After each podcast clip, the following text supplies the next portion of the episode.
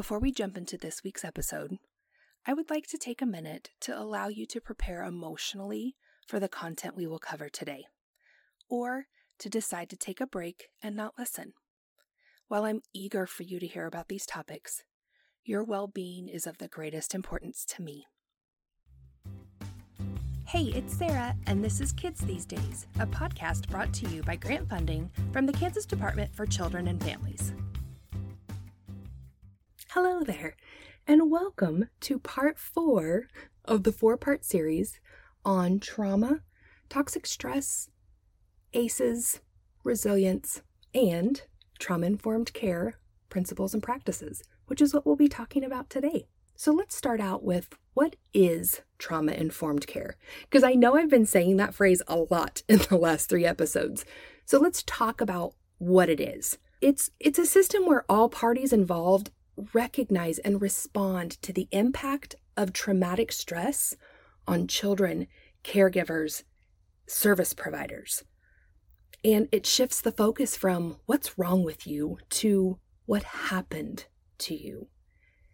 And it, it asks, trauma informed care asks that we act in collaboration to maximize physical and psychological safety and facilitate the recovery of the child and family and humans. So, the majority of the information regarding today's episode is taken from the checklist of early childhood practices that support social emotional development and trauma informed care. And that resource was developed by the Pyramid Model Consortium. And of course, there will be a link to it in the show notes. Um, it is an excellent resource that I use in the training that we do for trauma informed care practices. Um, it's it's it's very much a checklist that you could print off and just kind of look around your program it's a great self-reflection so within this checklist within this resource uh, the pyramid model consortium defines pr- the principles of trauma informed care as nurturing and responsive relationships creating a safe learning environment using positive directions and expectations calm predictable transitions help regulate children's emotions and express their feelings appropriately, and intensive interventions that consider the child's experiences. And hopefully, before as we dive into this, some of these things that we've talked about a safe learning environment, predictable transitions, regulating emotions, re- relationships these are things we've talked about in so many of our past episodes. So I hope that as you listen to these trauma informed care practices and principles, that you also start to reflect on the things you're already doing in your classroom, home program that you know to be appropriate, develop, developmentally appropriate practices, and see how important they are because how they tie to trauma and how we can help that child and family recover and grow. So let's take a dive into that. So, first we have nurturing and responsive relationships. And these are relationships that foster attachment, trust, collaboration, and empowerment. So, I'm curious, what do these words mean to you? What would it look like in your program or classroom or home if you had relationships that build attachment, trust, collaboration, and empowerment? Some ways that we can do this is to respond to children's comments and ideas by asking questions and making comments. Focus on noticing a child's emotional expression. We just talked about that some in that resilient in the resilience episode we just did. Right? 80% of what we do, what we communicate is done through our body language. Well, focus on that for children. Name it, narrate it. Be attuned to each child's overload point. Be emotionally and physically available for them. Speak to children in a warm, positive, calm, and supportive manner. Actively listen to children. Show interest. Kids know when you are not listening with your whole face. And be patient. It takes children a little bit longer to process information than it does adults. Sometimes they, not sometimes, all the times, I truly think they really want to answer your question. They just have to process it and find the words. You know, spend some time with individual children or small groups of children. Follow the, their lead and play. Engage in their child directed play with them. Let them be the leaders. And then recognize their efforts and offer positive descriptive acknowledgement. You put so many colors on your paper. Tell me about that. So, hopefully, if you just listened to the resilience episode last week, or maybe you're catching up right now, what we just talked about was a lot of the things that we talked about in building resilience. So let's talk about creating a safe learning environment that uses positive directions and expectations. So, first and foremost, we always want to avoid discipline through fear and physical punishment. Because in addition to that being developmentally inappropriate, disciplining through fear and or physical punishment may make an abused child's stress or feeling of panic even worse. We want to encourage children to engage in developing expectations with examples for the class. And of course, that's age based on age appropriateness. Infants aren't going to come up with the expectations of the classrooms. Mm, some toddlers might as they get a little bit older, a little more verbal. And then we want to post with visual representation of those expectations and examples, right? Kids are visual learners. I mean, they're multisensory learners, but they're most definitely visual learners. Because again, 80% of what we communicate is done through that nonverbal stuff. So pictures are so helpful for them. Um, and then we want to reference those posted representations of the examples and expectations. Don't just take the pictures and make them look cute and put them on your wall. Use them, right? So, some ways to do that might be classroom expectation boards. Um, these provide children a consistent visual reminder of what is expected when they engage in certain areas or with certain materials throughout the program. Because when everyone understands the expectations of the classroom or the program or the home, and those expectations are taught and reinforced consistently in a way that's developmentally appropriate by all teachers in the room, the children get it and they start to follow those expectations. And then they start to educate others, peers, on those expectations. And you might notice that I'm talking about expectation boards versus calling them like rules boards. And this is a change I've made in my practice over the last couple of years, and I want to explain why real quick. So, when something is an expectation, I focus on the relationship that teaches it. Right? I expect that you will use your walking feet, but I also understand that you may not be able to meet that expectation today and will benefit from gentle reminders, both verbally and visual representations. As opposed to when I hear rule, that to me, I, that's a focus on black and white compliance. The rule is using walking feet, so that's what you must do. And if you don't use walking feet, you need to go back and try again, right? Rules don't allow for individuals not understanding them. And yes, as adults, we have rules, right? Our brains are fully developed.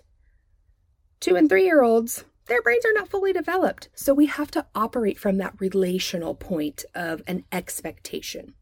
And within that safe learning environment, we also want to make sure that we are organizing our space in a way that clearly communicates whether a center is closed or open or how many children can be in that center.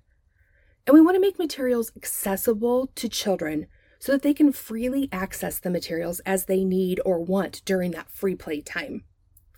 And when we can do this is with material and storage labels, which we've talked about in um, the free play episodes of this podcast, right? Because labeling materials in storage areas with pictures and words, even though they can't read, develops a sense of responsibility and accomplishment within that environment, right?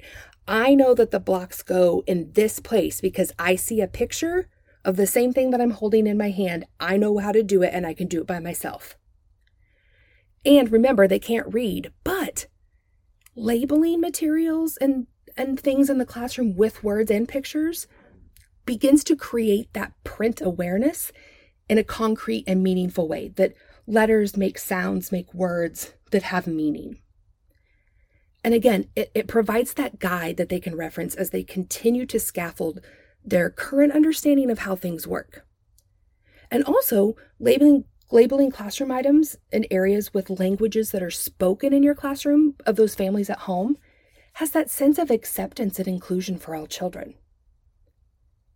So, we also want to make sure that we have a space available for individual children to be by themselves when they need a break. Right? Because I don't know about you, but if I'm even at home with just, you know, my husband and the dog, sometimes I need to be in my craft room by myself. That's kind of my safe space. Uh, definitely, there's a space in there for Adam to be and Gus to be. Of course, you can't see it, but you know, Gus is hanging out with me in the podcasting closet right now. But sometimes I just need to be there so that I can just be. And children need that same thing, right? So this calm, cozy, safe area. Again, we've talked about in other episodes. We want it to be comfortable, inviting, big enough for one child, and easily supervised by an adult in the room. This area is not to be used as a punishment or for timeout or as a way to keep a child contained. This is something that you can suggest to the child. It looks like you're angry right now. Your fists are clenched up your face is scrunched up, you're screaming. Would you like to go to the calm area to calm your body? It's not, you look angry, you need to go calm down in the calm down area. That's not helpful. We want to talk to the kids about it being a space where they can use it to calm down, read books, etc. Um, you know, it can just be a special pillow with a basket of some calming toys in the quiet area. So, the third principle of trauma informed care is calm, predictable transitions. Remember, children are multisensory learners. So if we're going to prepare them for something, we got to do it in a couple of different ways. So we can remind them of the upcoming transition, right, by saying five more minutes, singing the same song, using a timer, using visual prompts of the schedule and routines to show children how to engage in that transition um, giving individual reminders to children who maybe need a little more help with transitions. And with transitions that are calm and predictable, we want to focus on the behavior we want to see, right? We're going to tiptoe super, super quiet all the way down the hall to the gross motor room. Can you show me your tiptoe feet? As opposed to, we're not going to run on the way to the gross motor room offer him choices, right? Would you like to tiptoe to the gross motor room or would you like to hop like bunnies? And we want to repeat, you know, the schedule, the expectations, repeat those over and over and over again. Just because you told them three times, guess what? Children need an average of 2,000 times in context before they get it. So if you've told them three times, you have like 1,997 to go today. Because once a child feels comfortable with the school day, the flexibility and change can be more easily introduced, right? Once they know what's expected of them, they know how to operate within it. And let me share two examples of things you can do to assist in your calm, predictable transitions. And the first one is that visual schedule, which I was kind of alluding to above here. Visual schedules provide children a more concrete guide of how their day might go or of specific steps in a routine, right? Because kids' brains are not able to process the abstract concepts like time and detail and multi step sequences until you're like seven or eight.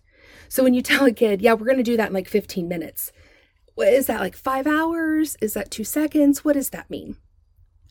Right? So you can have a visual schedule that's used for the classroom as a whole or for an individual child.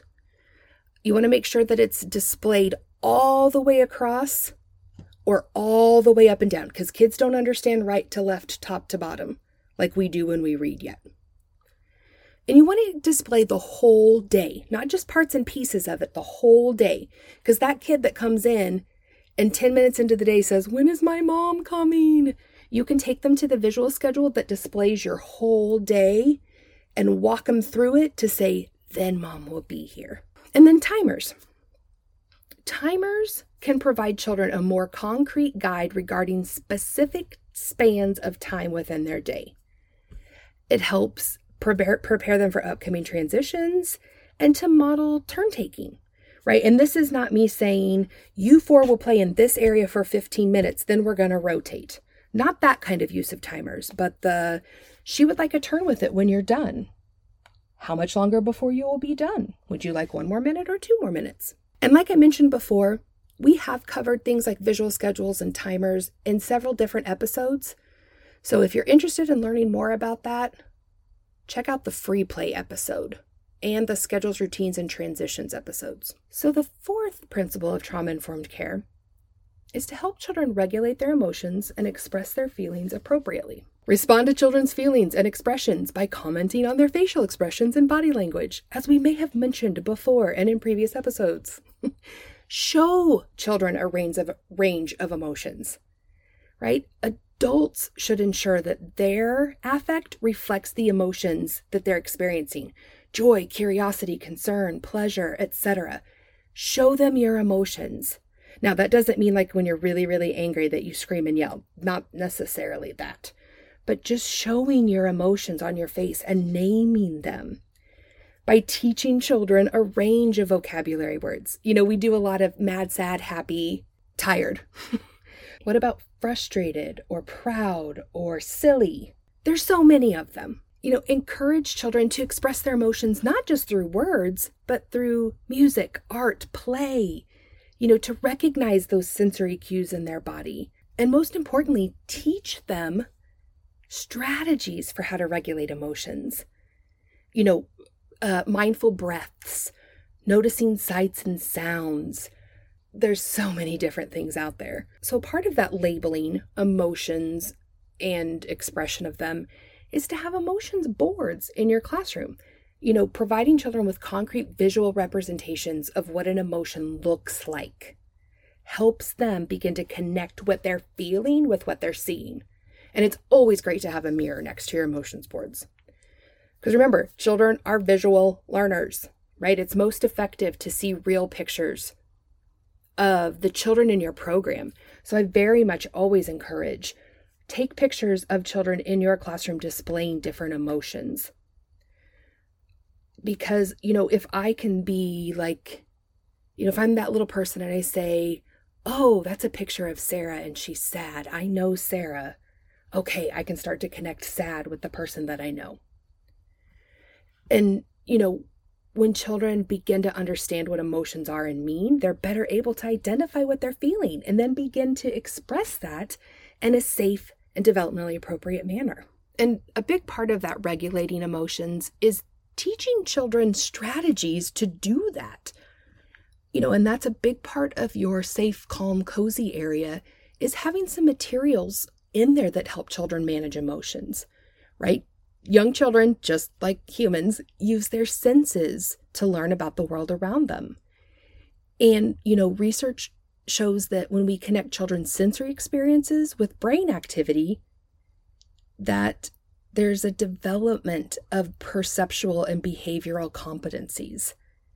So we want to put things in the calming area materials, you know, that promote that sensory exploration like sensory bottles or texture boards, um, Theraputty, squeezy balls, loofahs. I love loofahs. You can get three for a dollar at the Dollar Tree, and they're a great thing. If I'm angry and I want to throw something, you throw that loofah, you ain't hurting anybody.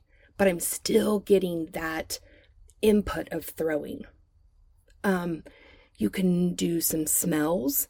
You can do soft things. I will tell you, if you guys haven't learned yet, I'm very much a sensory seeker.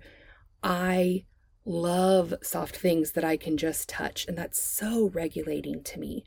So, you know, thinking about the things that you know get your children engaged and help calm them, think about having those things in your safe place and throughout the classroom program home in a safe predictable manner. You know, also thinking about during art time or sensory time that you're playing with sand, playing with Play Doh, playing with water. Those are all sensory activities that can be very calming and engaging.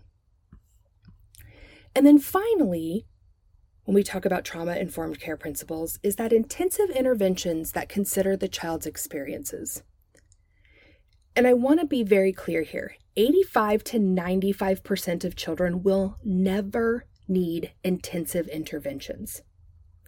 And I know sometimes when you maybe have a classroom or a group of kids in your home that it feels like everybody needs intensive intervention.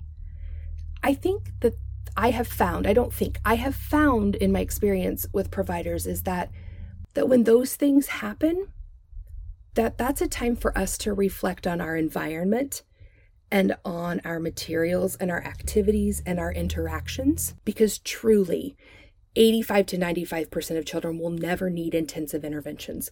What most children need are all the things we've been talking about above. You know, that calm, predictable re- transitions, visual schedules, um, acknowledgement of emotions and materials to help me manage those emotions, knowing the expectations of the classrooms, of the classroom program home. When I know those things and I know how to operate within those things, I'm less likely to have behaviors because my needs are getting met. So, when we talk about intensive interventions that consider the child's experiences, we definitely want to be working with the child's family to identify any potential triggers.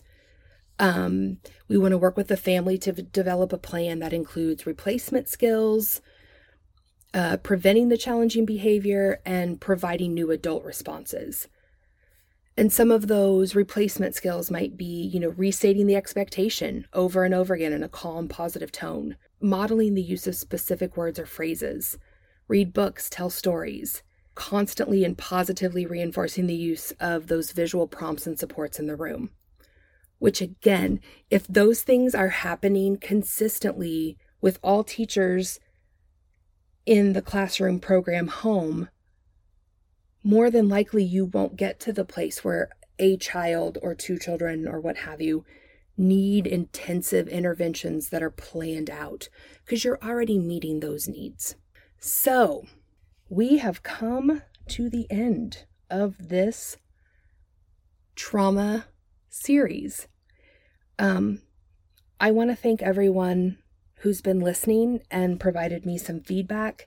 It's uh, like I said last week in the resilience episode at the end, it's it had been a bit of a daunting task to try to get all this information into bite-sized pieces. You know, I'm not always bite-sized. I try very hard, but I guess I just want to say thank you again for the feedback that people have provided. I would love to hear more from all of you, you know, your questions, the things that you're doing in your program, how you're utilizing the resources you know, as we walk into the holidays, this can be a time of, of trauma and stress, both good and bad. But now is the time as our schedules start to get a little crazy with, you know, kids being gone, teachers being gone, people getting sick, etc. Now is the time to remember, you know, those resilient strategies and these trauma informed care practices and those things that you're already doing that you know are developmentally appropriate to keep moving on to keep being that one stable, committed adult for those children in your program, but to also be taking care of you. You can't pour from an empty cup. We don't want the crusty, white, gross stuff at the bottom of the cup to be what your mental health is. So, that's it, that's all. And we will see you next week. Bye. Kids These Days is a co production of the KCCTO Kids Infant Toddler Specialist Network and the KCCTO Workforce Development Programs. These programs are supported through a grant from the Kansas Department for Children and Families Childcare and Early Education Services. However, information or opinions expressed herein do not necessarily reflect the position or policy of the agency, and no official endorsement should be inferred. If you have questions, comments, suggestions, or want to share your practice related to this or a previous episode, please email us at kidsthesedayspod at gmail and follow us on Instagram and Facebook at Kids These Days Pod and on Twitter at KTDPod. Don't forget to hit subscribe, rate, and review. That's how others learn about us. This episode was written, recorded, and edited by Sarah Holmes. Music track Hackbeat by Kevin MacLeod.